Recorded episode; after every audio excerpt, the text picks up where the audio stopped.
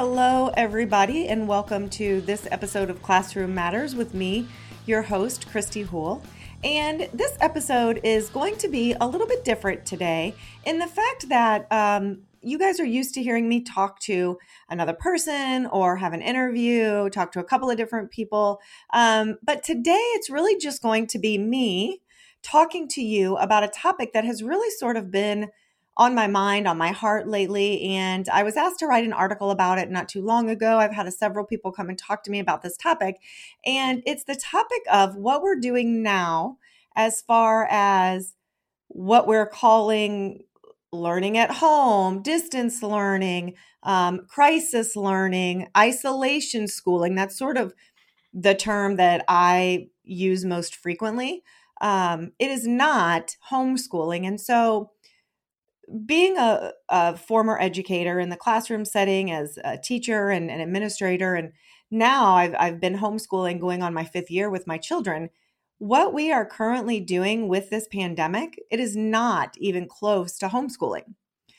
When you make a choice to homeschool your children, um, it's not a choice that's made quickly or lightly or easily. Um, when I decided to homeschool my, my children, my youngest son had just finished his kindergarten year and he really struggled in kindergarten as some of you may know. My son um, was diagnosed with a, a, developmental delay in language pragmatic speech and um, was also listed as having autistic tendencies when he was in preschool and kindergarten. And so we wanted him to utilize the public school system because it's a wonderful system here where we live but it just didn't work for him. And he was one of those kids that unfortunately didn't qualify for the services that he really truly needed going into first grade. And and I remember sitting in those meetings with the administrators and the teachers and they would say to me you know he just needs one-on-one he just needs one-on-one. And that would be so great for him. He would thrive in a setting where he had one-on-one. And so in those moments I felt like this is something I have to do for my child. And so I resigned from my position as an administrator. I um, took some time that summer three or four months and you know honestly in well into the the first school year that that i started homeschooling um, and my middle son as well i decided to keep home. He was going to be going into the second grade. And um, it wasn't a quick decision. It wasn't um, something that i thought of lightly. You know i took months and months to research curriculum for each child. It took me months to plan schedules. It took me months to figure out how my kids learned differently from each other and how they learned in general because not being in the classroom with them, I didn't really know that. So, those were all decisions that I had plenty of time to make, and I had time to transition myself, my kids, into a homeschooling environment.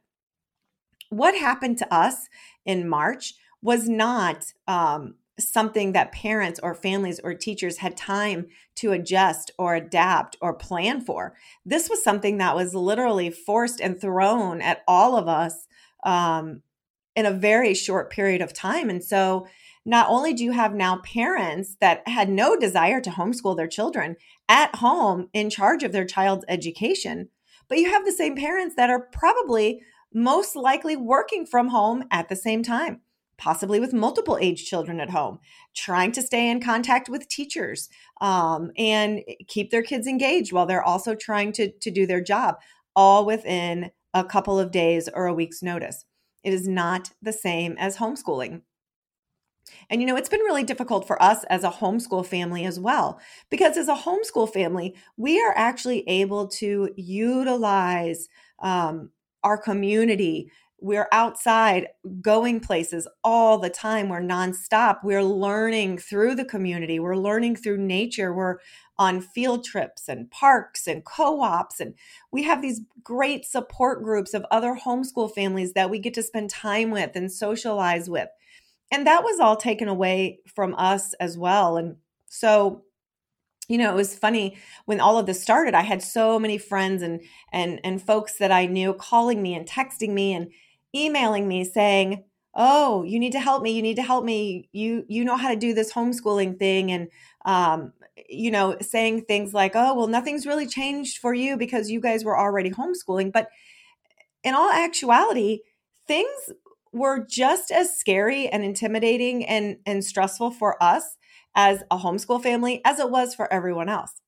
Um, you know, all of the plans that we had made and all of the, the things that we planned to do and all of our normal outings were, were stripped away. And so I, I wonder if, in a sense, it maybe wasn't even more difficult for us than it was for the families that do not typically homeschool. So, you know, I really just felt like I needed to come on and do a really quick segment about that topic and um, just sort of hit on it a little bit and kind of talked to what was on my heart and how we were feeling about that. And I just, I don't want people to get confused about the difference because what we're doing now during this pandemic, it's not even close to homeschooling. Um, when we get back to normal, my family and I will get back to the joy and love of homeschooling, and the other children that go to public school will get back to that. Um, but right now, I think we're all in a time of stress. It's it's uncertain for all of us. And so the sooner we all get back to what we consider normal, the better. Um, so just wanted to kind of throw that out there to you guys during this episode. Um, I know it's not my usual style, but I just really felt that it was important that I that I got that out there. So um, take care. This is your host, Christy Houle, signing off for this short segment of the Classroom Matters podcast.